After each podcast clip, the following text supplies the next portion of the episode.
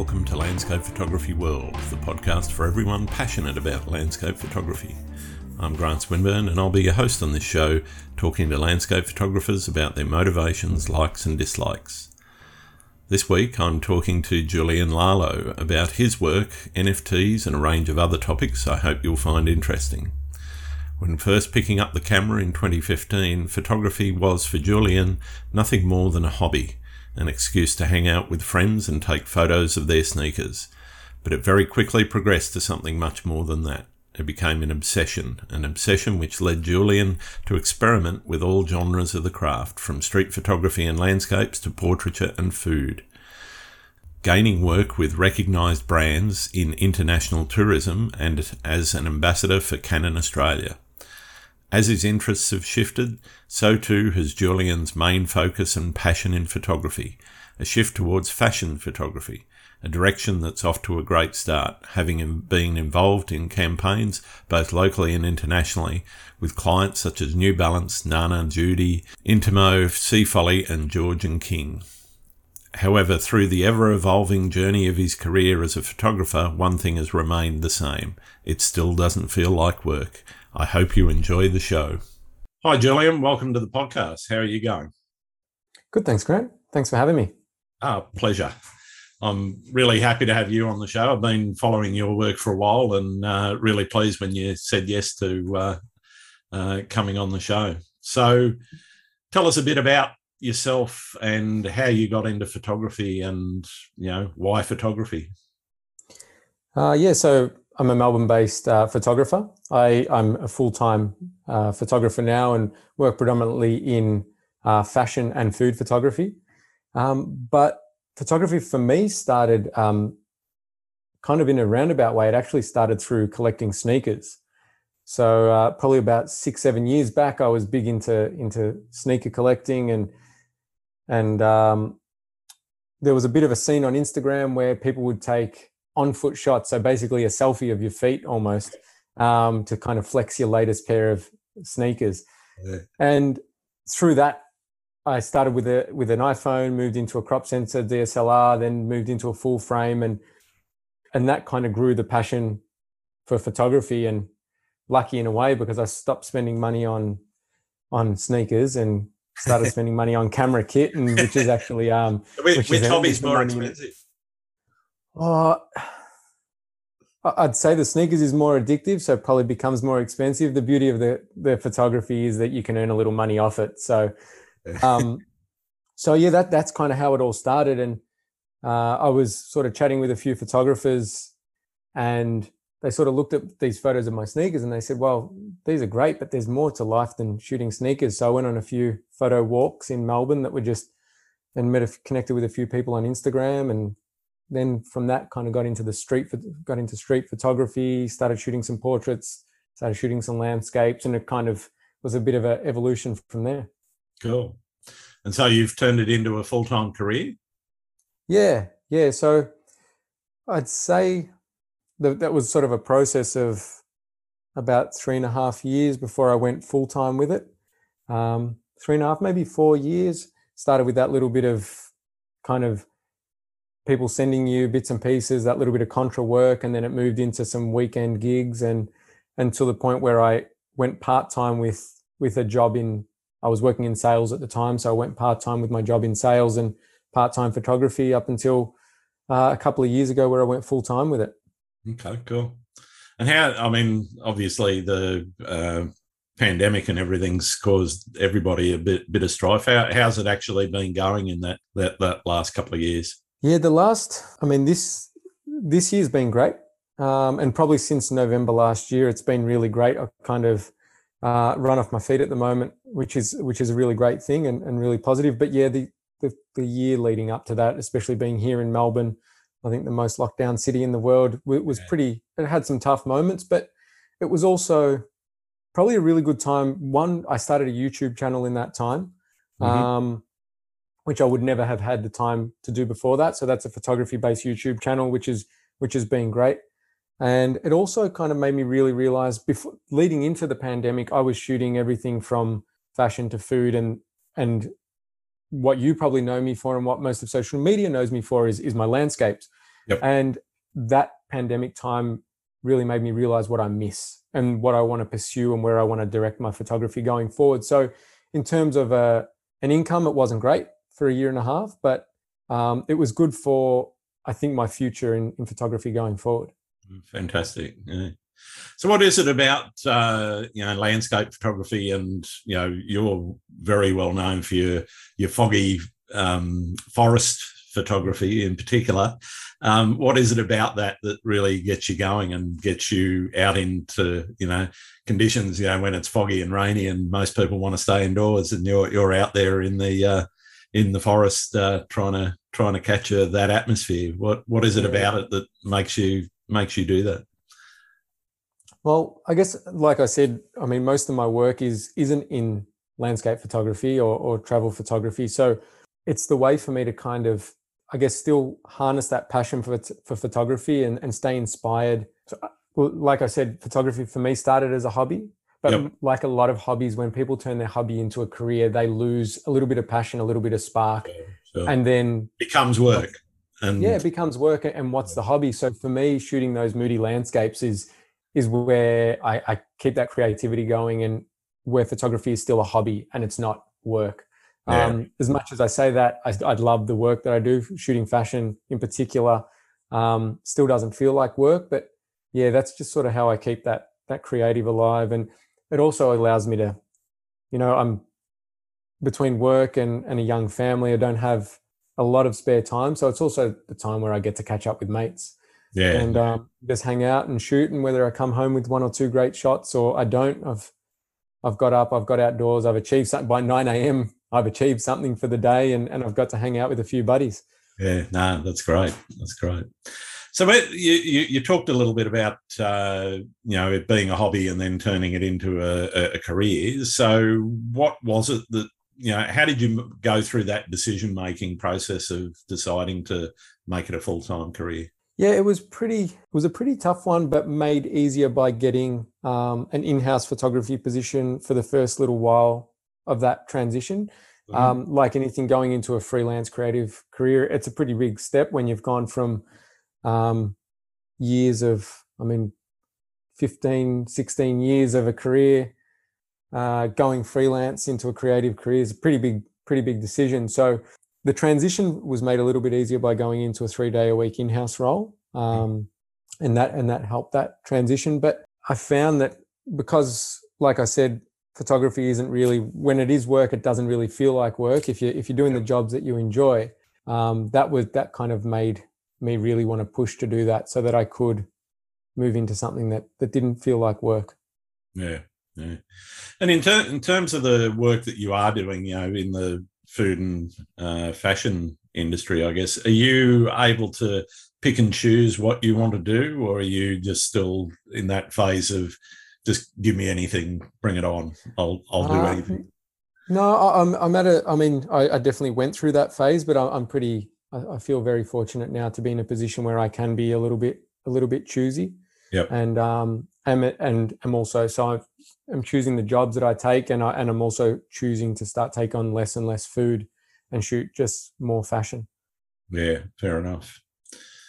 So, I guess, how far do you travel to, for, for your photography and you know what what's the furthest you've gone for to, to get a shot um, i guess well keeping it within australia i guess uh, probably probably about three hours uh, either side of melbourne are some really great photography landscape photography locations yep. obviously most people are aware of um, the great ocean road and the 12 apostles and then if you go in the other direction you've got wilson's uh, so you got Wilson's Prom and then the Grampians. So these destinations are all around that three, three and a half hour sort of uh, drive from Melbourne. Um, yep.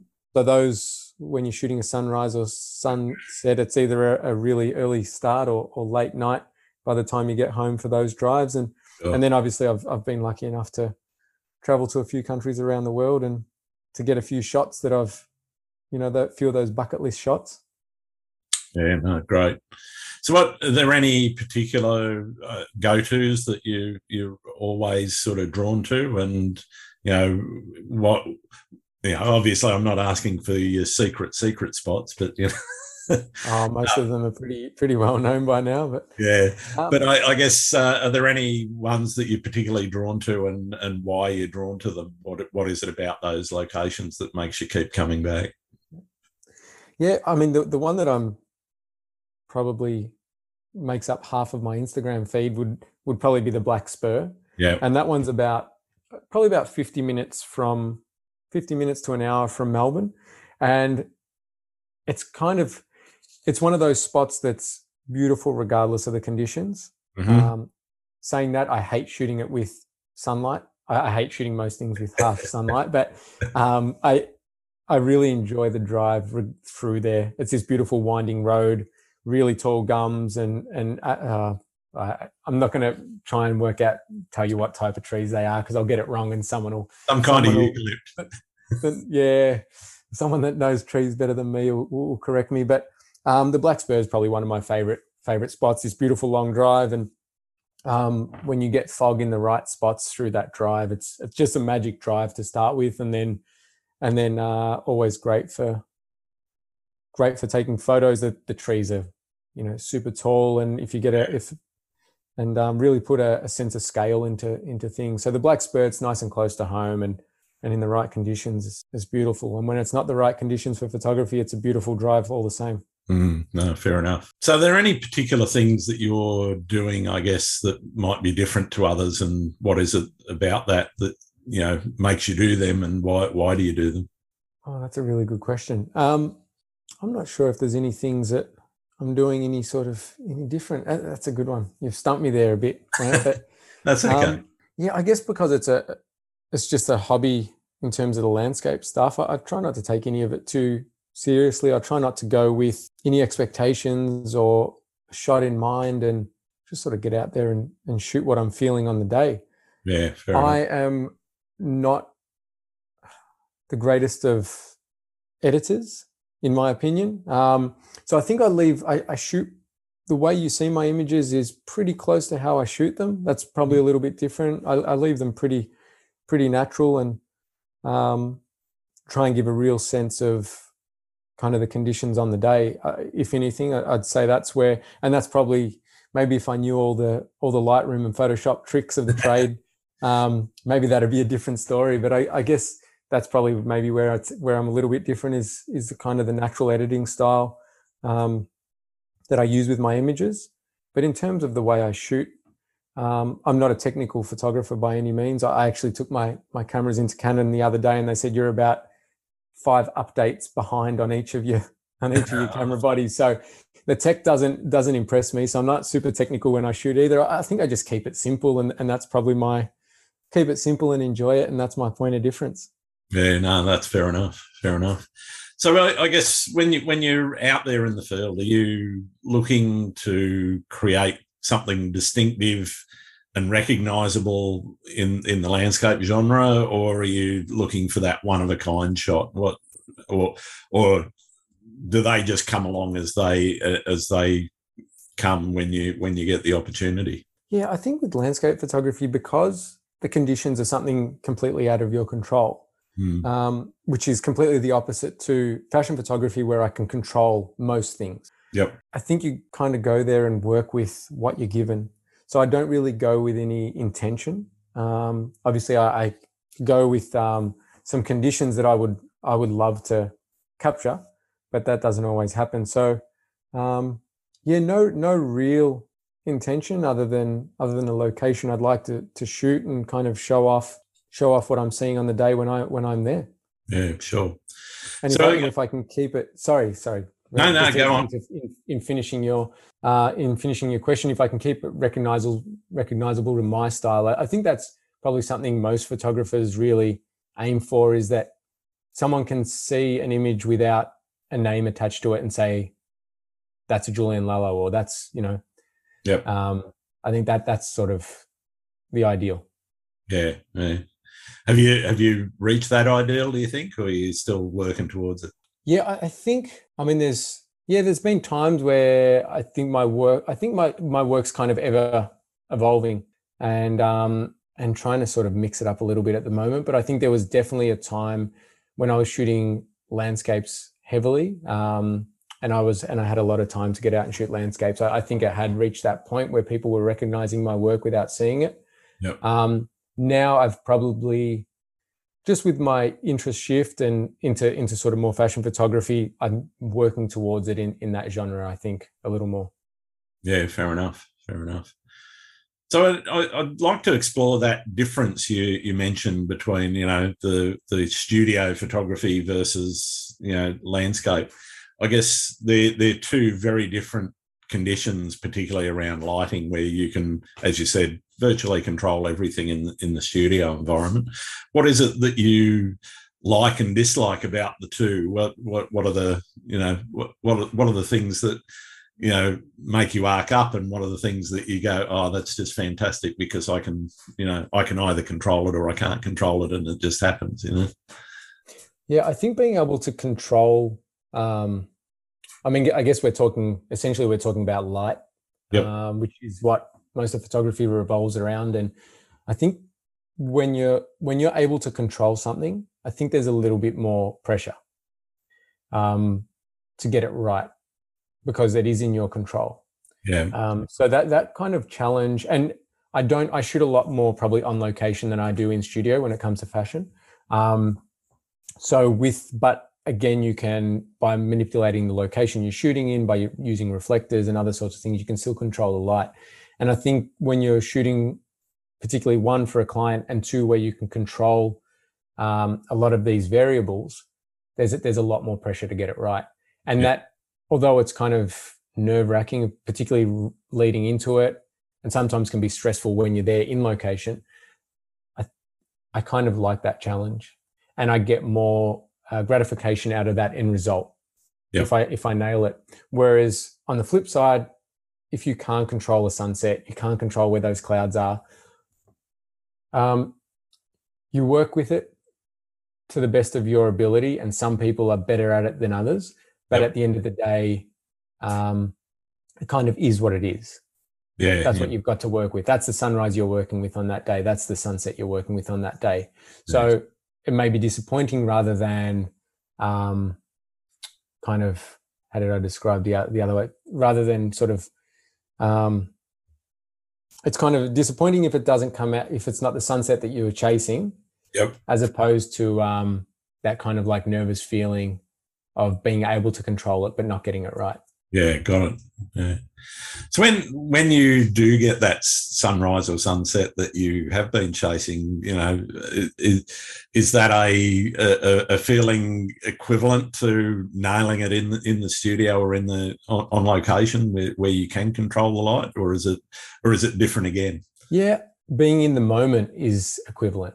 Yeah. So I love being there when that sunrise, like the the level of excitement when I'm on when I'm out shooting a landscape and I get the fog that I want, or I get the sun that the the sunrise, yep. the sun rays, whatever it might be. Oh, just that is something, and you go, yeah, wow, yeah. this is awesome. Yeah, yeah, yeah. and um, again, I think because there's no pressure behind it, I've taught myself to stop a little bit and enjoy it. Yep. Without the viewfinder as well, so the level of excitement when I get those conditions, yeah, it is it is matched, and um, yeah, it's a it's a it's a beautiful thing in terms of the shot itself, um, yeah, I mean, I, in terms of the the outcome, the the end result, I think the level of excitement of a good fashion image kind of trumps landscape image for me personally.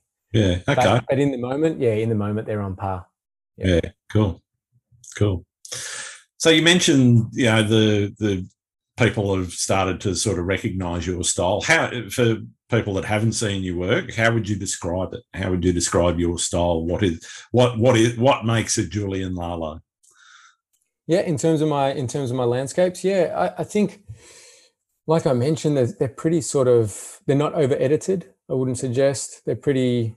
Uh, what you see is pretty much what I saw on the morning. Um, so yeah, I wouldn't suggest. Uh, definitely, they're not over edited. My greens are pretty. I think I find greens like a lot of people. Um, I saw a Twitter poll the other day, and it and it was something about what is the hardest color um, for you to edit, or, or what do you find yeah. hard to nail in post production? And uh, probably, I think it was sort of around the ninety percent of people responded with with greens.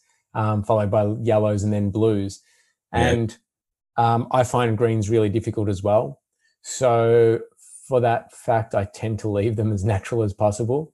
Yeah. And um, so I think my style is, I think my style may be more recognizable um, because of the types of locations, the types of conditions than I shoot more so than like a really distinctive editing style or shooting style. I do like to capture scale. Um, that's one thing that that I like to capture with my images. Um, so yeah, prob- probably the conditions and and the, and the type of shot that I chase is where my style is recognizable. Yeah.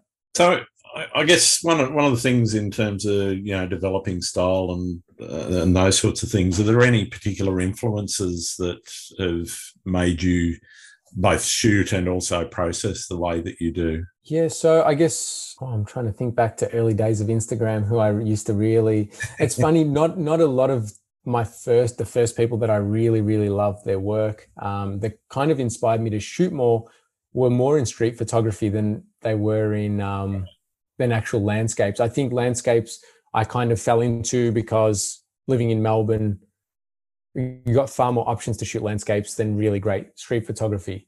Um, oh, there's some street photographers down there who would argue with that. Oh, there are. There are some great ones. Um, and that's how you know that they're great because, mm.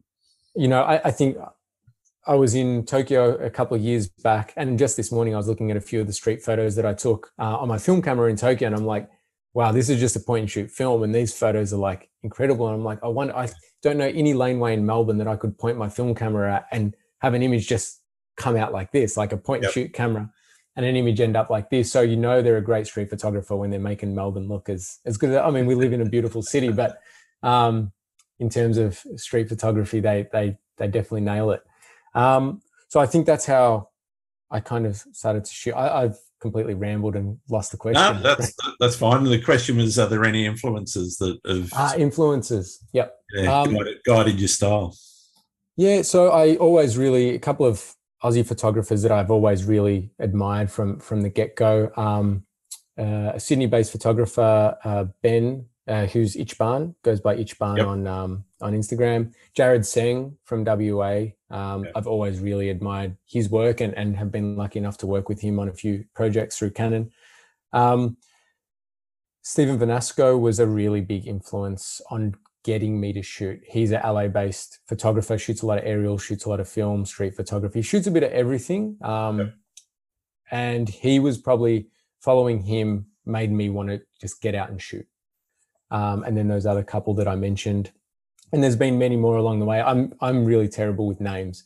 So, no, so um, I, can, I can picture a heap of people that that I follow on social media that I'm like, yeah, I really love their work or yeah. really love their style or they've they're kind of their way of capturing capturing you know minimalistic scenes or their way of capturing scale has really inspired me but names don't don't always come to me so in, ter- in terms of uh, i guess developing the style and um, you know working through that process of learning how to shoot and learning how to how, how to process are you self-taught or have you you know, gone reached out for you know education resources elsewhere, you know, other than you know the the usual YouTube, which you know, I think you know to be honest, one of the, one of the best resources that uh, has ever existed in terms of being able to learn to do something.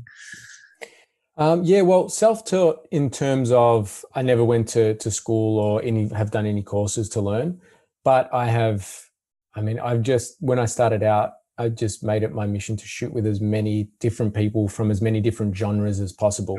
Shot with street photographers, landscape photographers, uh, portrait photographers, and everybody teaches you a little something else, regardless of genre at all.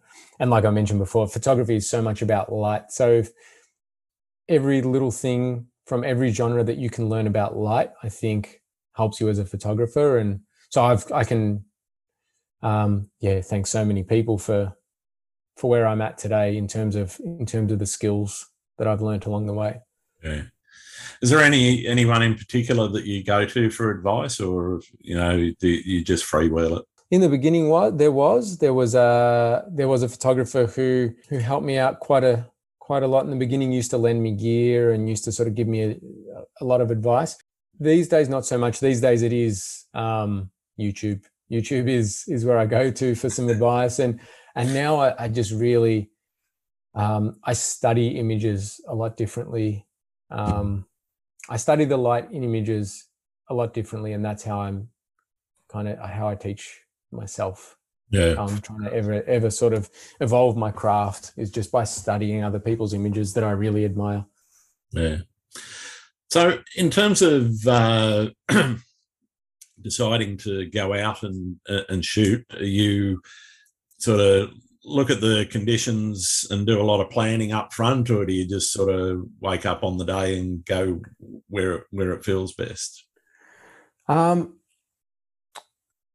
generally, I look. I have a rough look at the at the weather forecast and what the clouds are doing. Again, like with my camera gear, I'm not super technical with weather either. I've got some mates that I kind of, if I'm shooting with them, I leave it to them and I trust their judgment because they can read weather charts way better than me.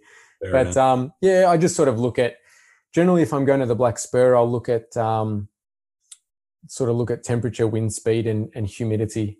Um, yep. That's they're pretty much the three variables that I look at for fog. Yeah. And um, in terms of sunrises and sunsets, you know, I've got mates that know that in summer at the sunset in this spot at this time and shooting from this direction and that composition is is best. Um, yeah, I'm not great with all that sort of stuff. So, so you're not um, in, I can pick not not pouring over PhotoPills or uh, one of the other apps to i don't even have any of them no i kind of like i said i i use it as a chance to catch up with mates so i make sure i shoot with one of my mates that's um that's that's all clued up with that on. sort of stuff yeah no fair enough that's good so what uh, what what about when you get on site? What what is your shooting process? You know, what what are you looking for in in a location, and what what are the things that you're sort of you know got in the back of your mind when you when you sort of step out of the car or where you know wherever you are and uh, decide okay this is where i'm going to plant, plant the tripod or this is where i'm going to stand what, what are the things you're looking for yeah, well, it's definitely more stand. Um, often I don't bring a tripod with me. I, I like sort of shooting most things um, uh, handheld. Um, I don't shoot a lot of long exposures. Um, okay. I did when I was starting out, but yeah, not so much anymore. Yeah. Um, but yeah, I guess it's. I look for light and scale. I guess would be the two things that I, I look for. I think for me, um, trying to trying to give that sense of scale mm-hmm. uh, to any to the landscapes that I that I shoot, and then the way the light's hitting them. So if I can find a composition where I get some beautiful light and and show off a nice sense of scale, I think that's my they're my go tos, and um, and obviously you know throwing a, a, a figure in a in a, a getting someone to stand in to, to accentuate that sense of scale is always a oh, always the, a bonus. The dreaded yellow or red jacket. oh yeah, the Instagram favorite. Yeah. uh, or, or someone with a hat. yeah, yeah. Gone, well, lucky gone are the days of the fairy lights. So. Oh yeah, yeah. yeah. I guess um, you know, particularly uh, around your local area, what um, I, I guess what what are the, the the key things in that area that you know are attracting you? Obviously the forests but you know aside from that you know you mentioned wilson's prom. If you're headed down that way are you into the forests again or are you looking for coastal um, seascapes or cliffs or yeah we're, we're really lucky to have um, really beautiful uh, some really beautiful coastline around so yeah definitely definitely seascapes um, in in most other than sort of the grampians um, there's some really beautiful seascapes in in all directions. All those other locations I mentioned earlier. Great Ocean um, Road, of course. Yeah, Great Ocean Road, and then that they're they're hiding under a rock.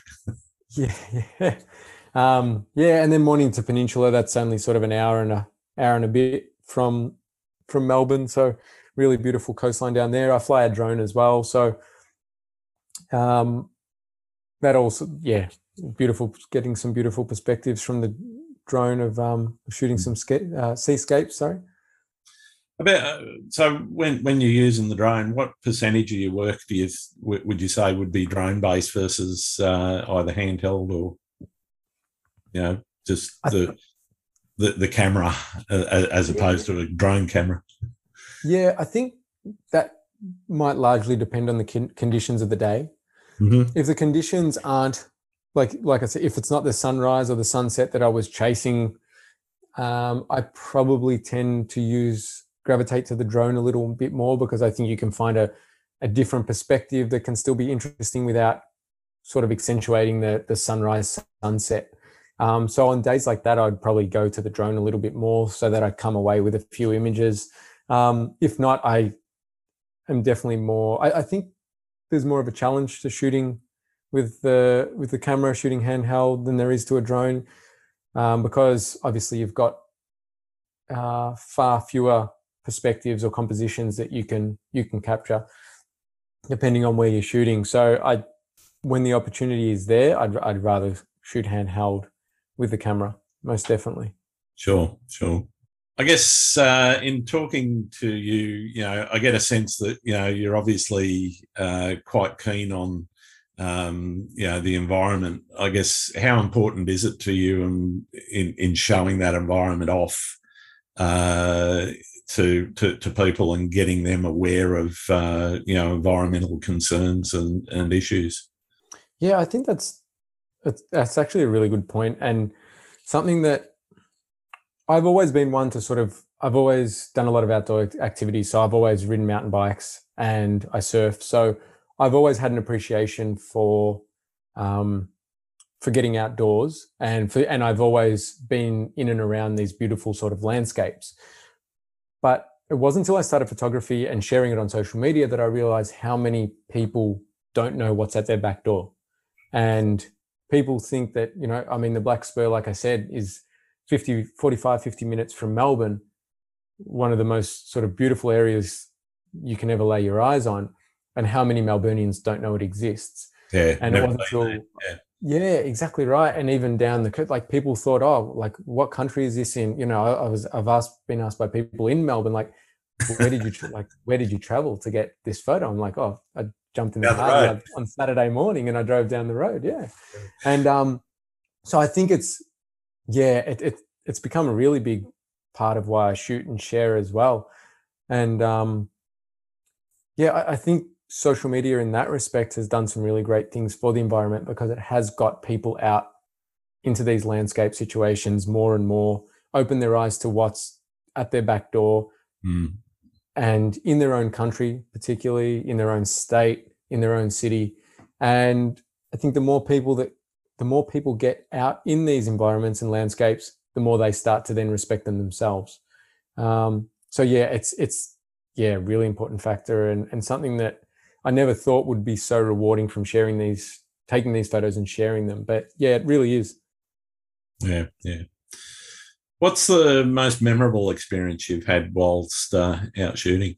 Oh wow! Um, I think there's many of them, but one which is kind of a comical one and is probably the most memorable. I I'm trying to think. I've completely lost track of what year was what uh, since this last sort of year and a half. I've kind of blurred all the all the years together a little bit, but I think it was uh, maybe about three four years ago. Um, I was in Italy with my wife and we went to Lago di Braies, which a lot of people would know it was kind of the Instagram hotspot of yep. probably three, four years ago uh, in the Alps in Italy.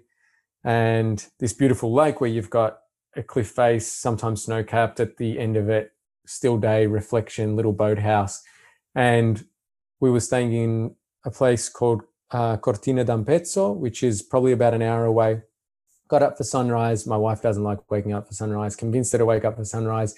We drove there. I was so in awe of this place that I just completely, pretty much forgot how to use a compos- uh, how to use a camera. I could not make a composition to save myself, mm. and I just, yeah, I was just stunned uh, yeah. by the location, and I came away with no photos that I liked completely wow. just I was shattered, and um, I was shattered, but still, uh, you know, on on top of the on top of the world, but shattered that I had no photos. So we went back the next. I got her to wake up again, and we went back the next morning, and um, and I was completely camera focused. But um, that that's probably one of the most memorable places that I've that I've shot, and all through that region in Italy is um is just absolutely stunning. I um yeah, I would love to get back there in a I'd get back there in a heartbeat and um and shoot it all again. I guess talk, talking about uh, overseas travel in particular, does has the pandemic changed your attitude towards travel and travel photography in particular, or is it just still too raw and too early, and you know you haven't haven't been able to get out of Australia to to, to get anywhere? Yeah, it, it came at a really bad. Uh, I think leading up to the pandemic, I had um, three international jobs within a two month period. So I was doing quite a bit of uh, international travel and and and had got a few um, tourism campaigns and one fashion campaign all overseas, and so that kind of unfortunately the, the pandemic put a stop to that and i had a few booked. Um, but so i am hanging to start traveling again. With a young family i'm happy enough though to to stay in australia at the moment and, and make sure that we all stay safe mm. um, but it's also just i mean i recently i'd never been to far north queensland before uh, while my wife was pregnant with our first couple of years ago, we um, we went up to far north Queensland. I went to Fitzroy Island. We went through Cairns and nice. Daintree. It's so bloody beautiful. And. You know, I think that our first trip, regardless of when the borders open up and how safe it's going to be, I still think our first trip is going to be um, in Australia. There's yeah. so much. There's so much beauty in at our back door, and it's kind of it's hard sometimes because it is cheaper for us in Australia to travel overseas sometimes and um, for for a week or two weeks away. But um, yeah, I, I, think you know I'm fine. As much as I'd love to love to get overseas and, and shoot a few few different cities and um, around the world, I'm I'm fine hanging out in Australia for a while, and hopefully I've never been to WA. Oh, I've been to WA once, but it was a work trip and didn't see much of it. And I know there's some beautiful coastline and yeah. over there that I, am yet to shoot. So yeah, no, I, I'm I'm fine hanging out in Australia for a while and all going well, getting to to see a bit more of it. Fair enough. Fair enough. Um, do you have any horror stories? I guess from your photo career, either you know your professional career or you or, or the you know relaxation side of it? Uh, horror stories. I'm oh, I'm sure there are plenty of horror stories, um, but maybe I've buried them deep down in my brain that I can't think of any. I can think of one that's probably a bit of a boring one. That's um was a uh, I did a a headshot shoot at uh, university here in Melbourne, and it kind of yeah it's it went wrong for all so many reasons, and it's why I don't shoot headshots anymore and um, why, why I'm so happy that I can be a little bit more picky with the work I can take on. But that's a horror story that's a bit of a boring one, so I won't get into that. But um, seems, no, seems traumatized you though. yeah, yeah, it did, Grant. It did. it did. All right, moving on. Have you ever hit a creative wall? And uh, if so, how did you handle it? Uh, yeah, often. But I've yeah, especially through this last two years, through the pandemic, where I wasn't really picking up my camera at all. Mm. Um, uh, it was really hard to get back into shooting anything creative after that. Um, it was hard to stay creative through the pandemic, which is why I started the YouTube channel. But then even that started getting difficult. Um. How did I get out of it? I went to my favorite place. Like I mentioned, it's the reason I go there, the Black Spur. And I went there with my camera with the intention to take some photos, and I didn't take any photos that day. I just hung out in the Black Spur and enjoyed it. And um, yeah, I I think the key, my takeaway from that is to stop. That I need to, when I get that creative block, I get too much in my own head. So I kind of need to stop and just forget about it and not try to get out of my creative block. Just relax and um, yeah, not not force it, and it kind of comes back. So one of the one of the things that uh, I've seen uh, from you on Twitter is uh, you've started to get into NFTs. What is it that sort of drew you into that, and how did you how did you get started with that? Um, I guess, if I'm being honest, the reason I got started and what drew me into it was uh, was the ETH, was the Ethereum, um, which which I think is yeah. I mean, I think most people would be telling a lie if they said they didn't initially get into it for for the thought that they can um, stack a bit of ETH or earn a bit of money from it, and and that's why I got in and minted my first image on Foundation, and a friend of mine, Tom Kwan, uh, gave me the invite, and he had sold a few pieces, and I saw a few other friends sell some work, and that's probably what it initially got me into it. That that was probably about six or seven months ago. That yep. particular piece is still sitting there on Foundation, and uh, but I'm still in it, and I'm still in love with NFTs every day, and um, buying. I've, I've sold some other work. I've bought a lot of other photographers' work, and and like I said in the beginning, I'm like, oh, I'm going to sell pieces, but there's no way I'm going to invest any of. I'm going to invest any. Like that's crazy. Like it, it was kind of you know, but that's just being honest. And now I've collected yeah, yeah. from like 20, 25 different photographers, and so I think what that being in the community and when I got into it, there was this whole thing about you've got to be in the community to sell work. And I was like, community, like I just I didn't get it. And then coming, coming from Instagram where it's sort of dog eat dog and yeah. It is, yeah. And then you you get into uh, you spend some time on Twitter and then you hang out in Twitter Spaces, which for those that aren't familiar with Twitter Spaces, it's kind of like a um, well, I guess it's a space where you can talk. It's an audio space where you can get in and talk, and there's 12 people on stage and um, that can talk to each other, and then people listening in in an audience that can request to get up and speak. So you're having real life conversations with people, mm. and you start building friendships and relationships, and and that's when the mindset starts to change from hey, I can sell an NFT and I can earn some money, and not reinvest it to oh well, I really want to support that person and I really want to buy their piece, so I really hope I sell something soon so that I can reinvest it in someone else, and um, so that's kind of yeah if i'm being honest the, the journey of my journey in nfts it was to list a piece and hopefully sell it and and then be done with it and list another one. But it, it's kind of turned into something that i just really love. I love hanging out hanging out on twitter and and um and in that community that mm. um that kind of all have similar passions and I, what else i've really enjoyed about it is on Instagram, I used to I, I, follow landscape photographers that shoot similar to me, and I shoot and I follow fashion photographers. And whereas my eyes have been open to so many other genres of photography, like storm chasing, I didn't know it was a thing. Like I knew people chase storms, but I never knew people photographed these storms. And and then you know, there's I mean, I've always been obsessed with underwater photography, but now there's you know, I can actually chat with these underwater photographers and listen to them speak and street photo—it's sort of re-inspired me to shoot some street photography, and um, it's in terms of kind of creative blocks.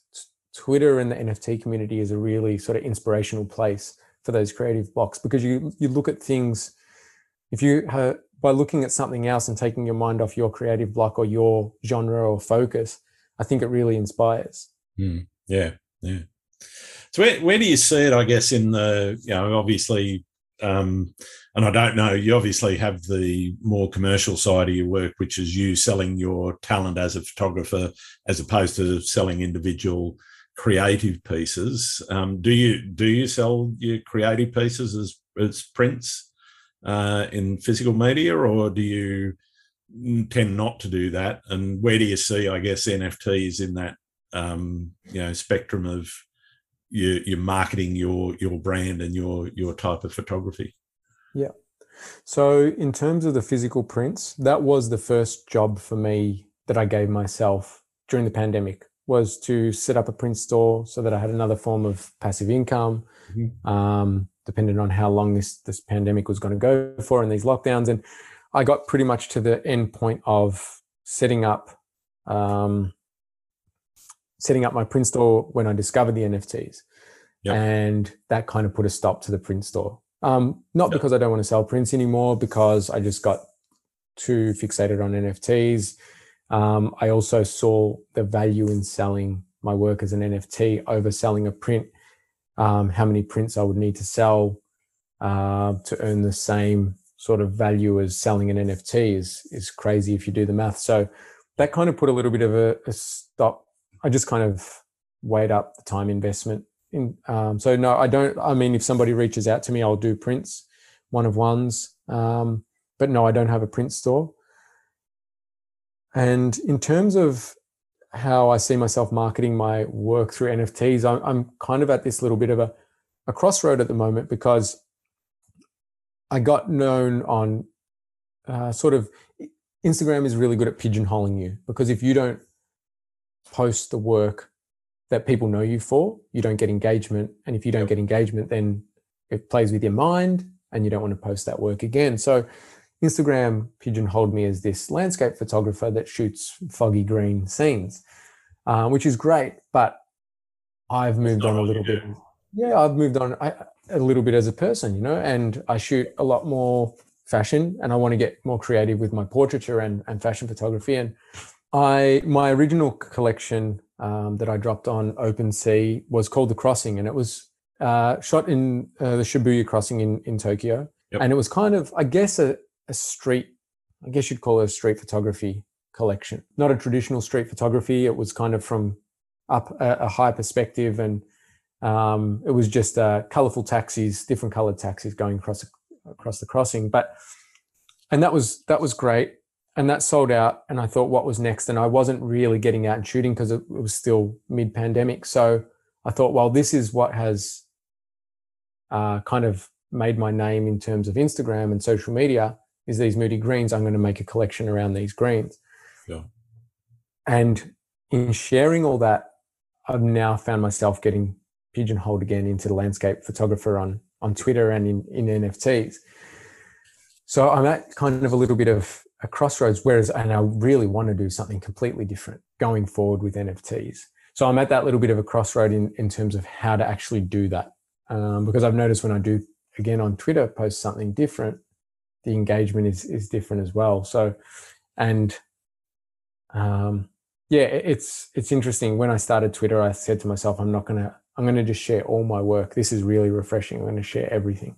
Yep. And um, again, I can feel that kind of, um, I can feel that changing, and I can feel myself slipping back into the into the ways of Instagram. So it's sort of a, something that I'm I'm working on at the moment in in terms of how to to rebrand myself to the creative that I am today, rather than the creative that got me here. Yeah, yeah, got it. I guess it's a bit like uh, you know some musicians where you know the fans are clamoring for, for, for the old stuff, but you've got all this new material that you want to get out into the world, and people kind of go, "Yeah, I don't want to hear that." yeah, hundred percent, hundred percent. Hit me with the hits from ten years ago. yeah, yeah. yeah. So I guess where where do you stand in terms of? I mean, obviously you've made the plunge, but um, what what's your feeling in terms of you know? There's a lot of uh, controversy, in particular, around the environmental impact. Um, you know, particularly with the the Ethereum blockchain and and that sort of thing. Um, you know, I I've seen reports which you know say that it's you know is you know one um, Ethereum uh, transaction is you know takes about a, a, household's monthly electricity to process. You know now whether or not that's entirely true or or not, I'm I'm not hundred percent sure. But you know with those sorts of reports around, where where do you stand? I guess in terms of that environmental impact that might be there from uh, some of these things. Yeah, well, I hadn't I mean, I, I I'm aware that there's an environmental impact, and I hadn't heard any figures like that. So that's that's really quite alarming. And at the same time, I'd be hypocritical, like investing in crypto and and mm. minting NFTs, buying and selling NFTs. I'd be hypocritical if I said that um, I'm all about. Um, I'm completely against it, uh, and the environmental impact. I guess my hopes rest in the devs and ETH 2.0 and and I know that there are um, they are building more sustainable um, crypto mining facilities. Um, I guess my hopes are in the fact that that all sort of uh, develops sooner rather than later. Yeah. Uh, yeah. At this at this rate, um, I guess it's not building a sustainable future. Mm, mm. Yeah, and I guess that that's one of the things that I'm sort of I'm I'm kind of torn. I've you know I'm full disclosure. I've uh, you know invested a little bit in ETH, and uh, you know, bought some NFTs and also, you know, sold a couple. Um, but I'm I'm I'm kind of at that point where I'm going, okay, well, I'm I'm not entirely sure where where I go with it um, personally. Um, you know, I haven't haven't said this, you know, very publicly, but I'm just about to, I guess now. Yeah, yeah. Uh, but you know, for for me, I'm I, am i am definitely torn about where where it currently stands. Um, and you know, and it's one of the things that I'm really interested in exploring. You know, and using the podcast in particular to do that. And uh, I've got a, a couple of other people lined up that I'm you know really keen to talk to about their views. Um, both for and against, because you know I like to I, like to do a bit of research on both sides. I think you know for me it's really about whether or not there's a you know, uh, and it's always difficult. Is is there accurate reporting? But then you look at photographers, you know, landscape photographers that are you know happy to fly to you know remote locations, etc. And you know, there's the carbon footprint of everything that they're doing as well. You know, and I I don't know where where the, the, the right lay of the land actually is. But um, I, I, think it's an important thing for people to discuss and and, and have a think about. You know, uh, and I'm not trying to dissuade you or sway you e- either way in this. It's you know I'm I'm relatively neutral about it uh, myself. Um, but it, it is something that I, I, I just like to explore with people and understand their their views and and where they stand on it. Yeah, ab- absolutely something that probably needs to be brought to the forefront of a lot of people's um, attention. I, am probably not well versed enough about it to mm. to make to make full judgments. But from what I yeah from what I have heard, I, I do hope that um, uh, this solar powered um, mining and sustainable mining yeah. does become become more forefront. Yeah, definitely. So I guess um, what are, what tips have you got for somebody that would just be starting out in landscape photography? My tips for landscape photography are probably the same as for any genre of photography, and that that would be to shoot as much as you can, shoot with as many different people as you can shoot with, um, because they are your best teachers, um, particularly people that are more experienced than you, and um, to shoot in all shoot in all conditions, and also shoot when you're starting out. Shoot every genre. Shoot portraits. Shoot landscapes. Shoot street photography.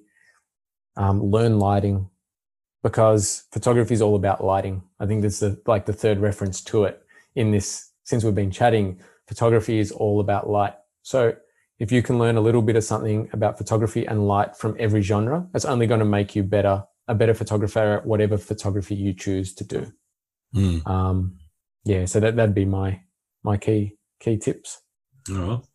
So, what do you like to do when you're not shooting? Where you know, obviously, it's it's work, but it's also a hobby. So, you know, what what do you do when you're not got a camera? Um, these days, I well, I have uh, a nearly three year old son and a nearly one year old daughter. So these days, when I'm not shooting, I am. Um, it's a handful. Yeah, they are they are keeping me very busy. Um, I uh, I would like to say I still so oh, I, I bodyboard, but I would like to say I still surf a bit, but I don't. That is what I would probably like to be doing a little bit more of when I'm not shooting. Yeah. Um, so at the moment, it's family shooting, shooting predominantly for work, not so much for pleasure, hobby at the moment. But um, and and NFTs take up a hell of a lot of time, as you as you probably know. Yeah, yeah, definitely. What's the best thing about being a photographer? I meet lots of people, particularly shooting shooting fashion, hang out with lots of different interesting people, and and for me, it's the flexibility of it, um, yeah. especially with a young family. The flexibility that being a, a full time freelancer gives me is just is fantastic. Yeah. What's the worst thing? The stack of hard drives that I'm looking at right now that I don't know where to keep, or or the um, no, the worst thing. What is the worst thing? I I I love shooting more than I love editing. So in terms, so photography specific for me, it's probably editing. Mm-hmm. Yeah, that's okay. That's probably it. So, are there any photographers out there that uh, you think I should be talking to on the podcast? Any any names you'd like to drop that uh, I, I should get in touch with? Uh, yeah. So, just trying to think. Lately, there's a, there's a photographer that I really uh, recently discovered on um, on Twitter, who's probably who's not in the landscape genre, but he's someone a photographer that has really inspired me of late. Is his name is I'm going to probably stuff up his surname, but it's Grace Grayson Luffenberger, and he's a black and white portrait photographer, very yeah. conceptual. Um, he's a really, really, uh, he's inspired me a lot. I really love his work, and I've only recently come across him. In terms of landscape photographers, um, another photographer that I've only really recently come across. She's a uh, Kiwi. She's New Zealand-based um, landscape photographer, Alan Kayford. Mm-hmm. Cayford. Um, really beautiful, um, really beautiful landscapes. Just love her really beautiful, fresh, crisp editing style. Um, and I don't know much about her, so I'd love you to have a chat with her so I can learn a little more. And yep, I'll put her on the list. Excellent. All right, I've got one last and probably the most important question uh, of, of right. the podcast. Um, I'm, I'm like, nervous now. Hit me. Uh, do you like pineapple on pizza? Oh, mate, I could make a podcast in itself about this topic. I, pizza is very close to my heart, but for the essence of time, I'm going to just say no. No, that's a very Italian answer. yes. Yep. Yep. Yeah. No. I, uh, I, made. I uh, I was a chef before uh, I got into sales and then photography, and, and I made pizza for many years, and and uh, worked in Rome also for for quite a while uh, in a pizzeria. So very close to my heart. Yeah, fair enough. Fair enough. I knew you'd have a strong opinion on it like I said, that's a that's a podcast for another day. yeah, fair enough. All right. Well, thanks so much for uh, taking the time out to uh, talk to me today, uh, Julian. I've really enjoyed catching up with you, and uh, it's fantastic to hear about how you do your thing. Where can people find your work? Yeah, thanks, Grant. Thanks for for having me. Um, I guess I'm on uh, Instagram and predominantly probably a little bit more Twitter these days at Julian Lallo. Um, that that's all my kind of travel landscape um, photography. Uh, Julian Lallo photography on Instagram is my fashion work, and uh, and I'm also on YouTube under the same name. So very good. All right. Well, thanks again. No, thank you. Uh, thank you for listening to Landscape Photography World. I hope you enjoyed the show and keep listening because I'll be joined by some great guests in upcoming episodes. You can find my work and this podcast at grantswinburnphotography.com. I'm also on Instagram, Twitter, Facebook, and YouTube. I'm Grant Swinburne. Hope to see you out shooting soon.